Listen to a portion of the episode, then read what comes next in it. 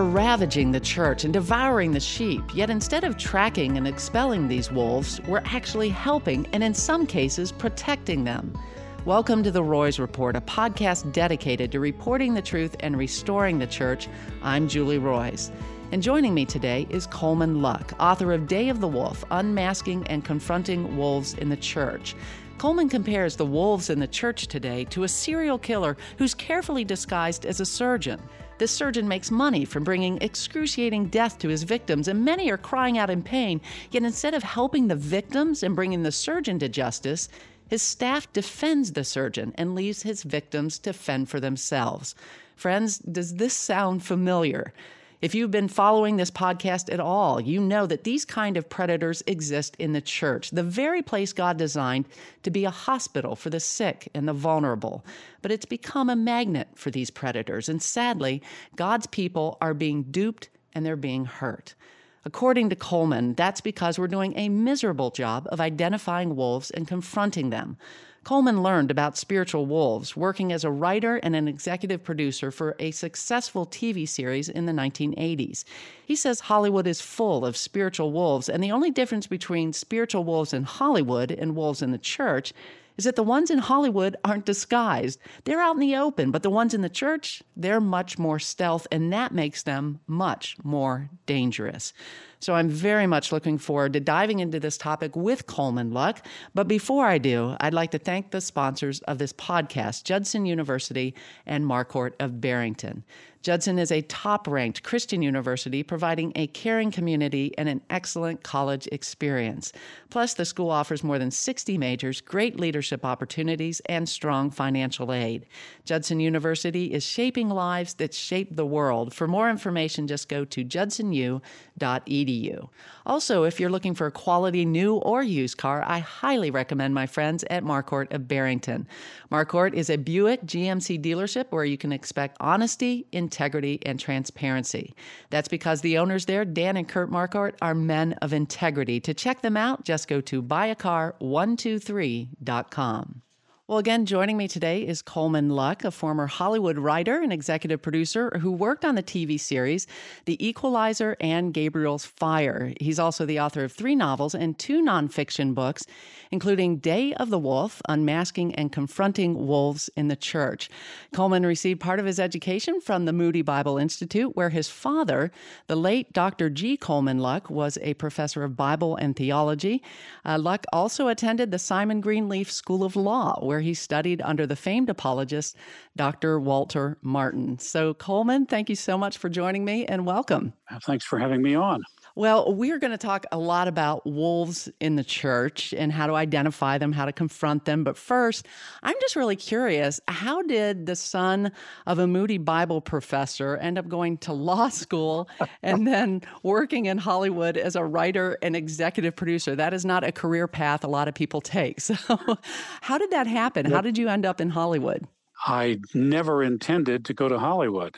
Uh, when I came back from the army uh, after Vietnam, I in the first year I was back, um, my, my wife and I were married, and you know, and we had our first child, and I viewed myself having grown up in Wheaton, Illinois, and uh, all the rest. I, I thought, well, I'm going to spend my life in some area of Christian work.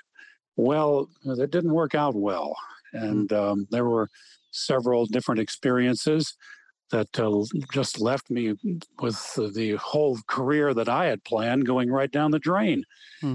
At that point, I just sort of threw my life at, at the Lord. I, you know, you won't let me do what I want to with it. Let's see what you can do with it, sort of thing. At that point, I went back and decided to finish my degree, which I'd never done. I was 30 years old, and I went to Northern Illinois University. It was there that I took a history of film course in this course, I was seeing the great films of the history of the industry spread out. These it was a wonderful course, and constantly uh, there was this question in my mind: Where are the Christians? Hmm. Where are the Christians? Well, I didn't know what to do, so I decided to write a script.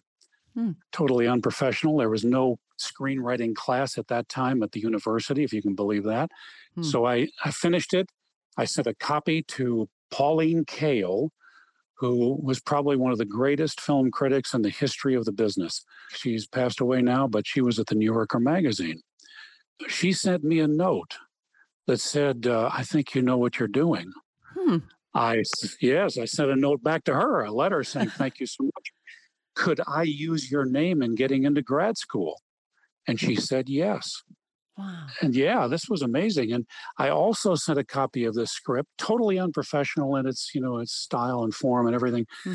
to Ernest Lehman, who was the president of the Writers Guild. He sent me back a two page single spaced letter in which he tore my script to shreds. wow. you know? and I didn't understand until I got to Hollywood what an amazing gift he had given me because nobody reads scripts like this coming in, you know, from nowhere, from nobody. That's what I was going to say. Like, why on earth would a famous critic read your script or this guy, the president of the, the guild? I mean, that's amazing. It was, and I consider it to be an absolute act of the Lord. Hmm. Uh, because, I mean, here, my wife and I, we, we weren't little children anymore. I mean, we had three kids. And you know, and here I am considering moving my family from, we were living at that time in Villa Park outside of Chicago, you know, to move them all the way to California hmm. to try to enter Hollywood. This, there was nobody I'd ever heard who tried to do that. And I'll tell you, when I mentioned it to people in the Midwest there in the Chicago suburbs and Wheaton, they thought I was crazy. Hmm. And, you know, I have to say, I kind of thought I was crazy too. Hmm. So that that was the beginning of it all. And you know, I didn't realize then how impossible it is to have a career in Hollywood. Mm. I didn't have a clue. I knew no one who'd ever done it. Mm. Thank goodness I didn't know what I know now. So because it is it's monumentally difficult. Mm. And it's probably gotten worse from even when you were there. Yes.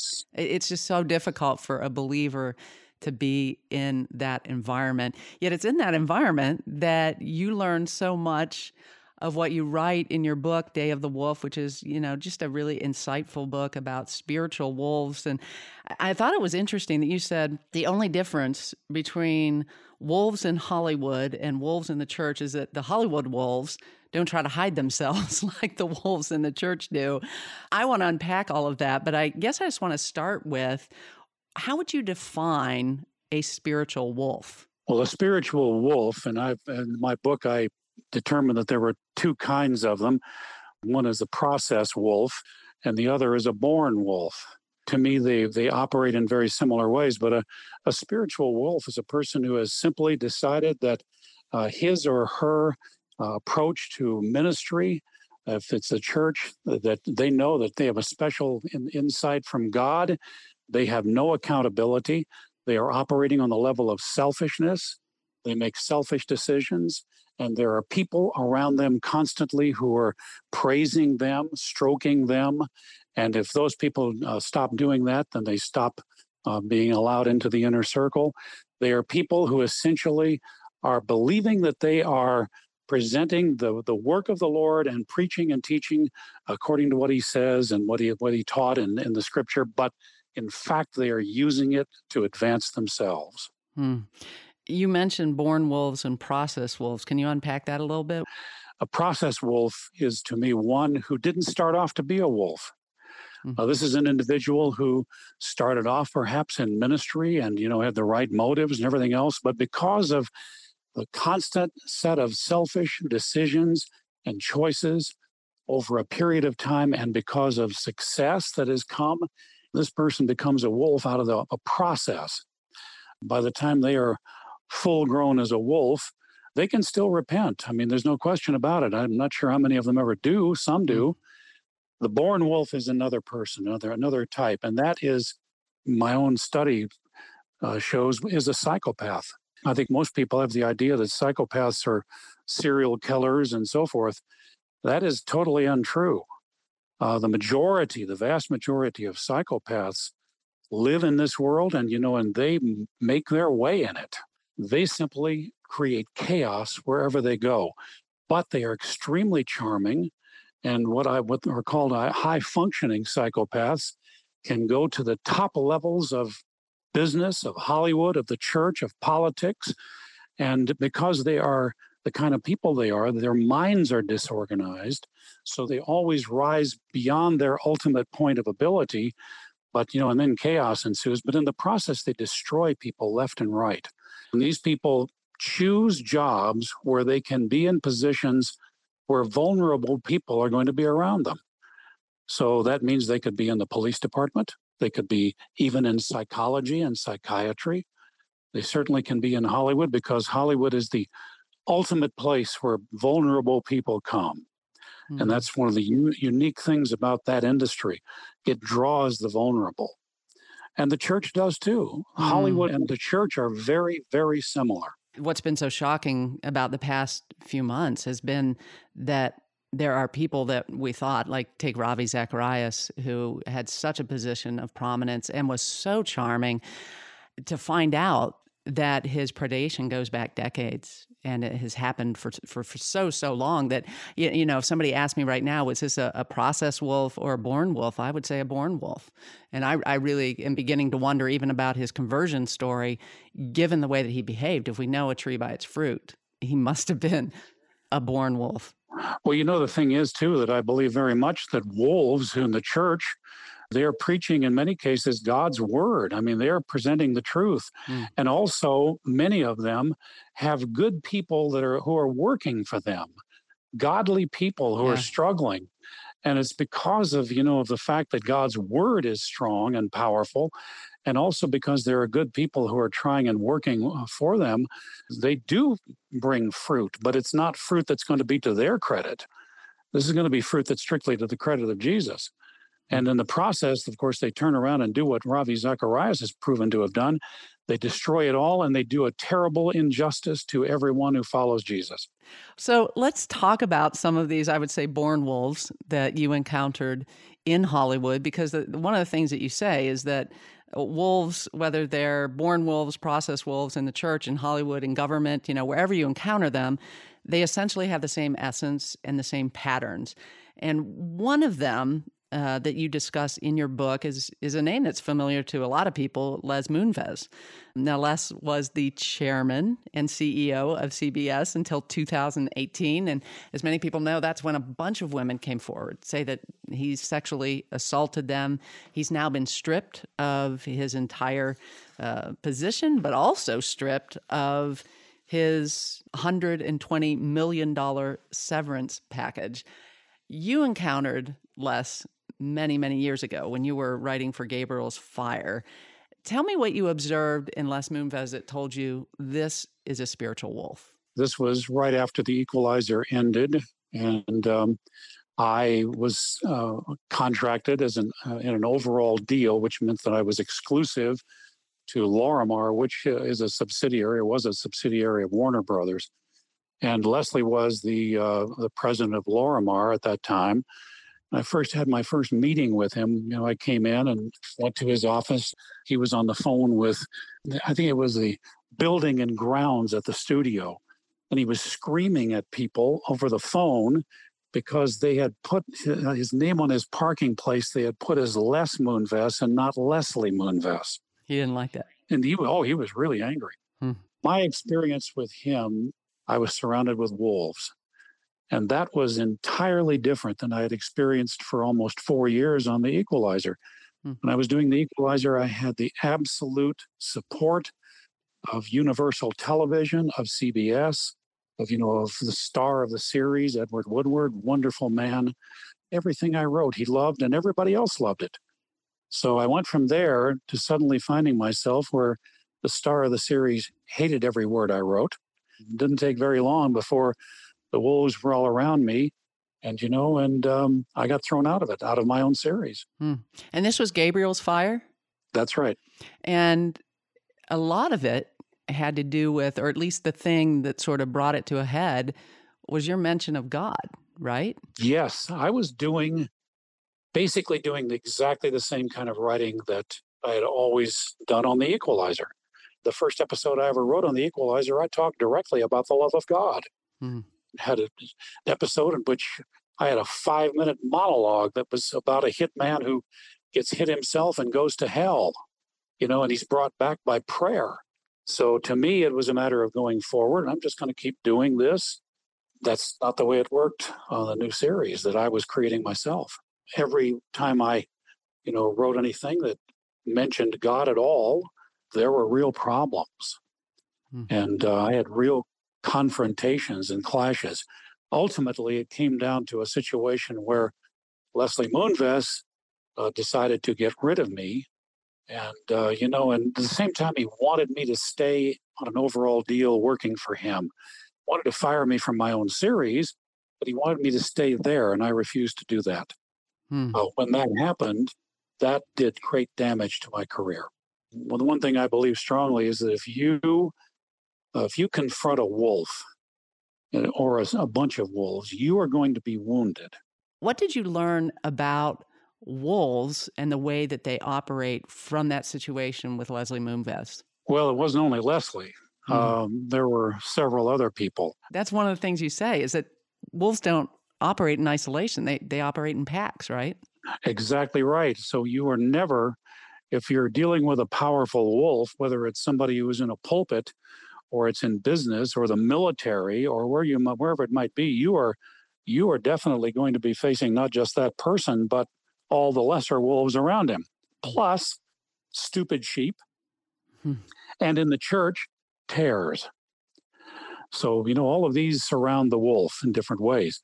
What, about, what I learned was I learned what absolute surrender to the will of God is all about. I learned in a very specific way what forgiveness is about. You know, I learned, you know, that uh, I believed this all the way along, but on a deeper level than before, that I wasn't there to serve myself. I was there to serve the king. And, you know, and Jesus said specifically that the servant is no better than his master. What they did to me, they're going to do to you. I remember saying to a group of a little group of Christian friends very early in my career, I said, you know what I think is going to happen? I think I'm going to see a lot of success. And then all of a sudden, there's going to come a tremendous attack and it's all going to go away and you know and and that really in a way is the story of what happened and that's the, the pattern for you know for those who follow jesus in dealing with wolves so it's a matter of saying who do you serve i'll never forget driving home after being fired from that series this was my own series i created this series mm. and here i was i'd been fired after show five and leslie did everything in his power from that time on through all the years to keep me from working anywhere Wow, they're vindictive, aren't they? You know about that. Well, I do. I mean, it's it's it's amazing. Like years after people left Harvest Bible Chapel, James MacDonald would hunt them down. I've seen careers completely destroyed, and and that's why. I appreciate what you're saying because I think a lot of times people will pick up a book like this and it's, you know, unmasking and confronting wolves in the church. Hey, this this is going to be a recipe on how to win, right? And right. sometimes winning, especially in a spiritual equation, is losing. You know, it might mean losing your job, it might mean suffering, but that's winning. I remember you'll like this because you're a writer and you're also so acquainted with drama and with theater. But uh, I took one theater course in college at Wheaton College. And I remember the professor, his name was Jim Young saying that the movies that he loved the most were movies where it had what he called exaltation. So, any movie or story, screenplay, whatever, uh, that had exaltation, which he defined as the main character staying true to their principles to the end. That was victory. You know, a movie I love is Braveheart, where, you know, William Wallace ends up getting eviscerated at the end of the movie, but it's victorious because he stayed true to his principles to the end. And I think too often as Christians, we forget what victory, what success looks like in a spiritual equation. I mean, we've pro- been programmed by our culture to define success in a certain way. And, you know, and that's one of the curses that has taken control of the church today because i mean i've said you know there's a hollywood business entertainment model that model is now in control of the church mm. and you hmm. know and that defines what success is Hmm. And you know, and people believe that's it. If you if you if you're not experiencing success all the way along, if you're something must be wrong with you spiritually. These are the lies of Satan. Hmm. I want to go back to the idea of how these wolves operate in packs. There's a story that you tell in your book that I think is just very illustrative of this fact because you actually brought a wolf onto the set at one point. Yes. Tell me how that went. well, I wrote an episode of The Equalizer in which we needed to have a wolf. Of course, this is being shot in Manhattan.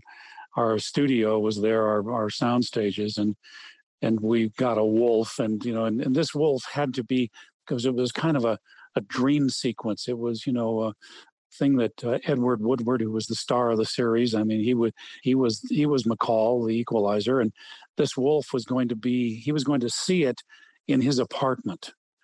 Now that may sound simple, but when you're talking about a real wolf, that's not so simple you know, and what we did was we went out, and of course we had, if you're willing to pay for it, you can find anything in New York City. Mm-hmm. So we got we found a wolf and brought the wolf in, a full-grown wolf. Went down to the set, and uh, there they had set up a chain link fence uh, all around this particular sound stage. And you know, and this fence went all the way up. I mean, it was probably eight feet tall, mm. and the the set was inside and Edward looked at me and said, You know, I'm the only one who's going to be in there. All the rest of you are going to be out here. exactly. it, was, it, was, true. You know, here we are. We're all the all the camera crew and everybody is. We're all very carefully protected. But Edward had to go and sit down on his couch in his uh, pretend apartment. You know, and there is this wolf sitting probably about eight feet away from him. And, you know, and, and it was an uncomfortable moment. But, you know, what we discovered about the wolf was that, you know, this poor wolf acted more like a mouse. Hmm. This wolf was terrified. The lights, the people, you know, everything going on, all it wanted to do was crawl under a table. The hard part was getting it out to set, just having it sit up straight and look long enough to get a shot. Hmm. But you know, that's where it, it taught me something about the nature of wolves. If you really bring them into the light, they're going to be cringing. They don't they can't stand the light. They can't stand that kind of exposure. Hmm. And that's that to me was a, a small lesson in dealing with a real wolf, poor creature. Well, I say this all the time when I'm talking to sources because I deal with scared sources every day. And they're afraid to go on the record. They're they're afraid to speak up and to actually confront the wolf. And I say, because this has been my experience, that they're really, really scary, again, when they're in their pack and when they're they're powerful and when they're intimidating everybody around them into silence. But when you punch the bully in the nose, he runs scared. And that's just been my experience. That's exactly right. And the fact that so few people are willing to actually do that. You know, it was with, with Leslie Moonves I didn't know the details of what he was doing to women, but uh, he'd been doing it for a long, long time. Yeah.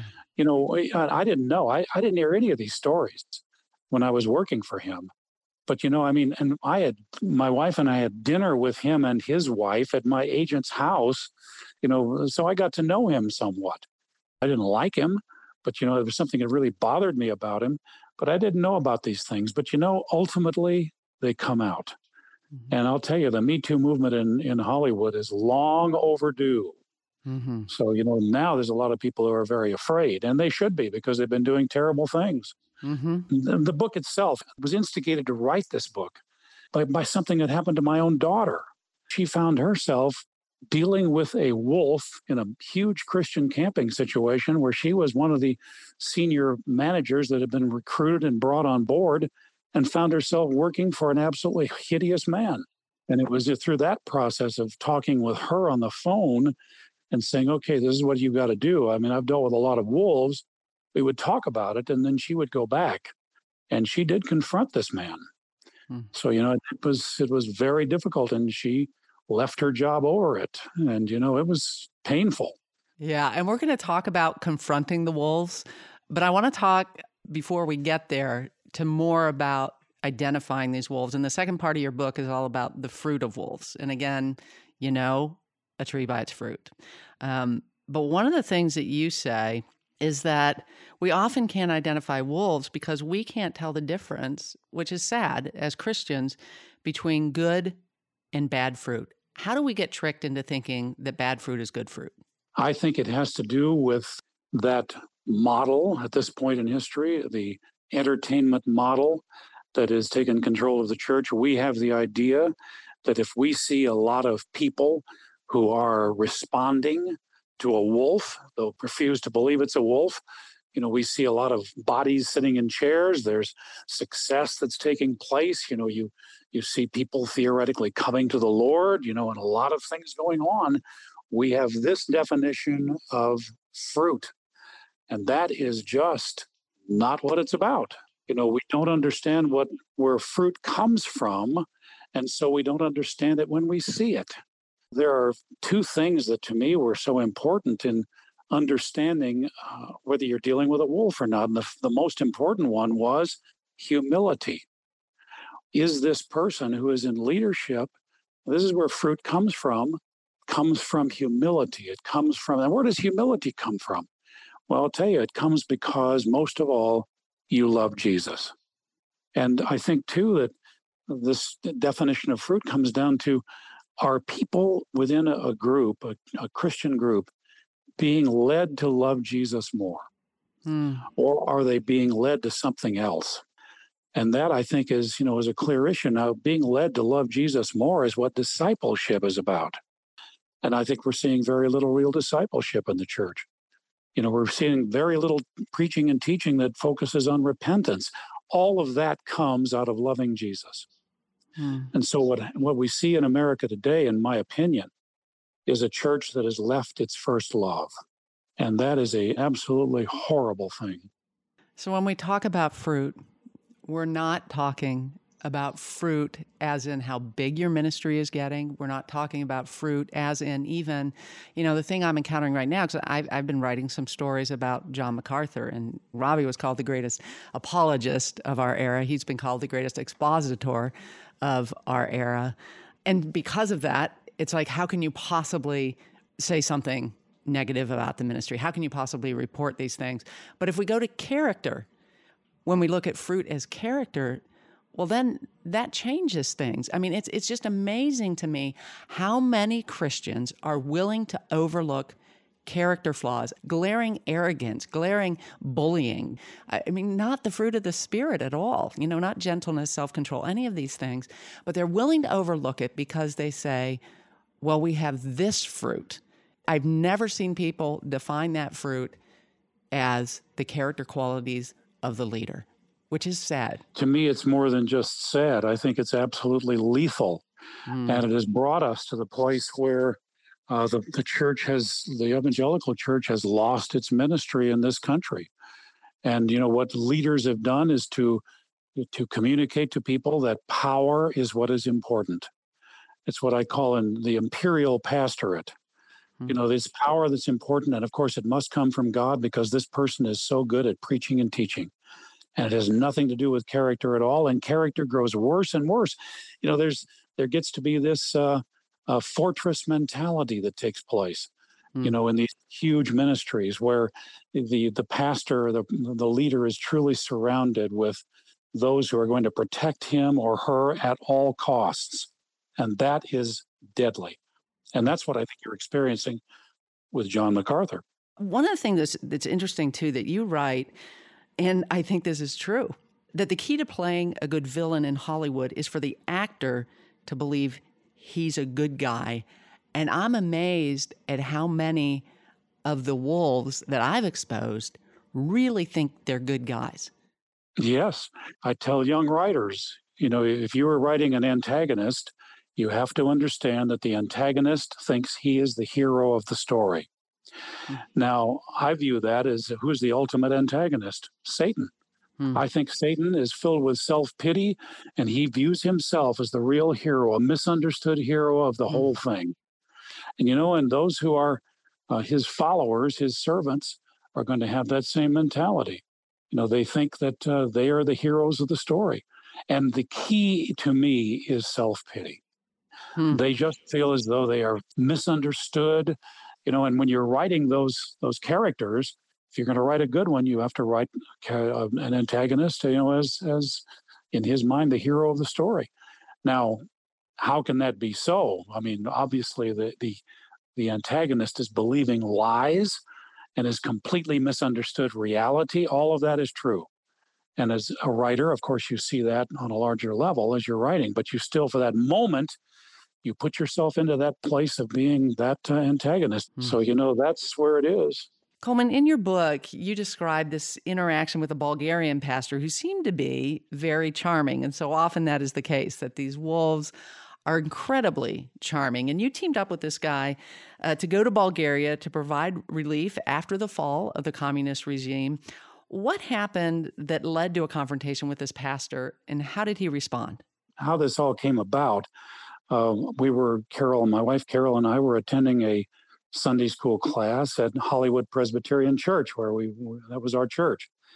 And this man uh, and his wife were in the class and we met him. He was Bulgarian. He, I tell you, this was a man who, when he prayed, you just heard the Lord in the room. Hmm. He was warm, he was wonderful, and he talked about the needs of the the Bulgarian people. I mean, there were there was a situation where the country was just devastated after the communists had given up control. And we were working with a close friend of ours uh, who is in ministry helping people around the world. And he went with us to Bulgaria and he had a great system of distributing uh, the things that he shipped. And he shipped stuff all over the world to different ministries. And he began working with this individual, this man. Apart from me, he was doing things, you know, trying to help. And I got the report back that some weird stuff was going on. This man, uh, the Bulgarian uh, fake pastor, was using, uh, arranging to use stuff that was being shipped over there for his own ends. Hmm. He was taking it for his own purposes. My friend was reporting this to me. I went out to his house and I had a direct confrontation with him. I said, What are you doing? You know, what's going on here? He got extremely angry. And this is the first time I'd ever seen this. You know, I, I looked at this and I said, No way this is going to go on. This guy is obviously a fraud, but I hadn't seen it until then, probably 20 years later we happened to be at a church in Los Angeles, and his daughter came up to us. She had been on the trip with us, and she said that her father had left her mother and run off with his secretary. Mm. Just this disaster had taken place. Now, here I am. I'm a person who theoretically understands and can spot wolves. Hmm. This guy, I didn't see it. I didn't see it. You know, which really brought me up short I can't tell you how warm and wonderful this man was until he wasn't. Hmm. And that's what's just so damaging, I think, to people spiritually, because when you have someone, like you said, when he would pray, like, I mean, wow, it was it was amazing. You, you felt like you could feel the spirit there, and then it makes you question: Was that the spirit? Do I not have discernment? I don't know how many people have come up to me after like what happened at Willow Creek, what happened at Harvest, and have said, I don't trust my own ability to discern anything. And then they begin to question their faith because they're like, I don't, well, did I discern that right? Because clearly I can't tell the, the difference between right and wrong. I mean, speak to that person right now because I know there's people listening who are in that situation. Absolutely. You know, I mean, uh, to me, we underestimate the power of Satan to look beautiful. Mm.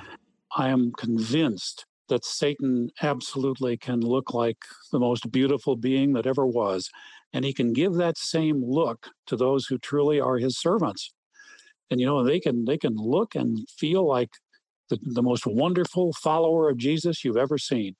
To deal with someone like that. And it's devastating when you understand what happens with a Hybels or all these various leaders, MacDonald and all the rest but you know what you've got to do is to say this should point you toward jesus you know maybe you've been looking in the wrong direction for you know for leadership he will guide you to where you should go but you know start really developing your relationship with jesus and understand about him and love him more commit your life to him stop looking at the wolf stop looking at you know at the mistakes you have made you know but start looking at the lord and you know in the process of that you stand back and maybe you aren't quite as trusting as you would be. I'll tell you something, I'm not very trusting at all. And then test it, test the people. Find out this uh, person that you want to follow is this a person who really, really expresses humility, forgiveness, mercy? Is that what's being expressed? If you don't see that, then that's a very important measurement that you're dealing with a wolf. I think we've all been deceived by somebody. And isn't it true? I mean, the wheat and the tares grow together. You don't know to the harvest time which is which. That's exactly right. And we, how many messages have you heard about tares in the church? I can't remember one. Hmm. You know, maybe there was one back there someplace, but Jesus was very clear about it. Now, we're not supposed to look around and try to find them, but we have to know they're there. Well, I want to get to confronting the wolves, which is the last section of your book, and and I should mention, I mean, we're we're scratching the surface of your book. You, you, it's a 350 page book, um, and it's just dense. There's a, there's so much in it, and because of your generosity, we are offering this book to anybody who gives a gift of any amount to the Roys Report. So if, if you're listening, you're like, man, I would love to read that and, and hear more of this. Just go to Julie Roys, spelled R-O-Y-S dot com slash, and then the donate page. Um, so it's julieroys.com slash donate and a gift of any amount. We'll send you Coleman Luck's book, Day of the Wolf. But Coleman, confronting a wolf, we've talked a little bit about this. You're going to get hurt, there's going to be scars, but we need to do it. I mean, you you draw the analogy with David and Goliath. You, you just got to go out there against the giant. And I think even even just by definition, I mean, wolves use power and control over people. So it, almost in every situation that I've been in, I'm usually talking to sources who feel very disempowered and vulnerable, and they're going up against somebody who's very powerful and has a lot of friends. You tell a story, though, about, and I, I think it's instructive of what it's like to confront a wolf. And you've referenced that you used to be a soldier, you went to Vietnam, and you were ordered at one point to do something that you had a conscience against doing, and, and you stood up to a wolf Tell me about that situation. You know, I was 22. In fact, I wasn't even 22. I was still 21. I was a second lieutenant, uh, and I had just gotten to Vietnam. And, you know, when you first got over there, you were frightened. This was in November of 67, and the war was really building up.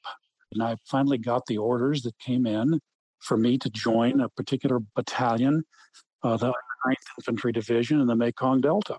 And this, I was told, this battalion, this infantry battalion, would be going out the next morning uh, to back up the 4th Division in the Central Highlands. And they were in a lot of bad stuff going on. Hmm. So here I am. I'm a second lieutenant. I'm going in, I'm as green as grass, 21 years old. And, you know, I'm getting ready to join a battalion that could be in combat tomorrow. And what you have to do when you're a young officer, you go to the battalion area and you go to report to the battalion commander, who was a lieutenant colonel. And you know, and I got up to the battalion area, they dropped me off, it was late. And you know, and uh, I was told, well, the, the battalion commander and all of the officers of the battalion are in the officers club, which was really nothing but a big, huge tent with a bar built into it. And you know, and so I went over there, you know, and everybody's there. I walked in and I realized that a lot of these guys are drunk. And the battalion commander is drunk. Hmm. You look around and you think, what have I gotten myself into? This is a battalion that's getting ready to go out, and this is what's happening. Well, I reported, you know, you salute, you report to the battalion commander, and he said, you know, he basically said, well, you get this man a beer. Well, at the time, you know, I didn't drink anything at all. I grew up in Wheaton, I, you know, was a teetotaling family, and you know, I, and beyond that, I'd seen a lot of guys drunk in the army, and it was ugly. So I didn't drink at all. So I said to him, Thank you, sir. I'll just take a Coke. He turned and looked at me and he said, No, Lieutenant, you'll have a beer. Now, here I hmm. stand. I'm at attention. I said to him, Thank you, sir. I'll, I'll just have a Coke. He said, No, you will have a beer. And he got closer and closer. Now, I'm in front of all the other officers of the battalion whom I do not know. And these are men I'm going to be serving with. And he said to me, No, you'll have a beer. And I said, Thank you, sir. I'll have a Coke. Hmm. He began then to berate me I mean, he tore me apart because I was a second lieutenant. As the guy's drunk. Second lieutenant, I was married, and I didn't drink. Those are the three huge sins of my life. And this went on for 30 minutes. It was unbelievable. But by a certain point, I'll tell you something, I would have drunk battery acid before I drank one of his beers. This was absolutely amazing to me. And that was one of the first experiences that I'd ever had with a wolf like that. He finally gave up, just gave up. Several weeks later, the chaplain came and said to me, You know, I really admired the stand you took with him. Well, that's nice. Thank you. But you never said a word to support me when I was standing up there. You know, so that, the, you know, you stand alone. And I'll tell you, that was a great preparation for Hollywood. As I've said many times, you know, the Army was a great preparation. It told me, it taught me how to fight and it taught me how to deal with idiots. You know, and that was one of those idiots. It was, this is a wolf idiot.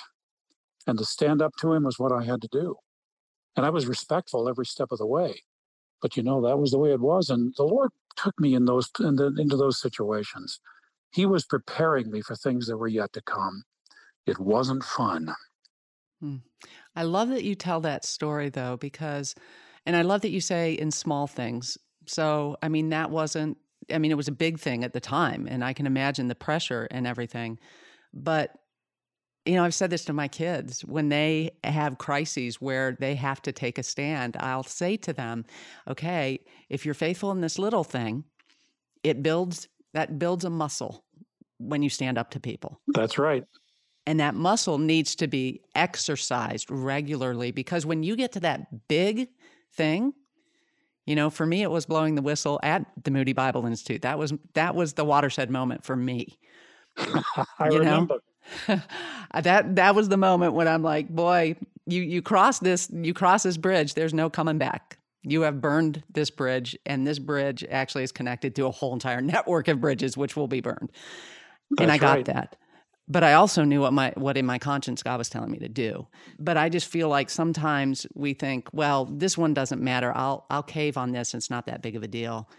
And we cave and we cave and we cave. And then when the big thing comes, we cave.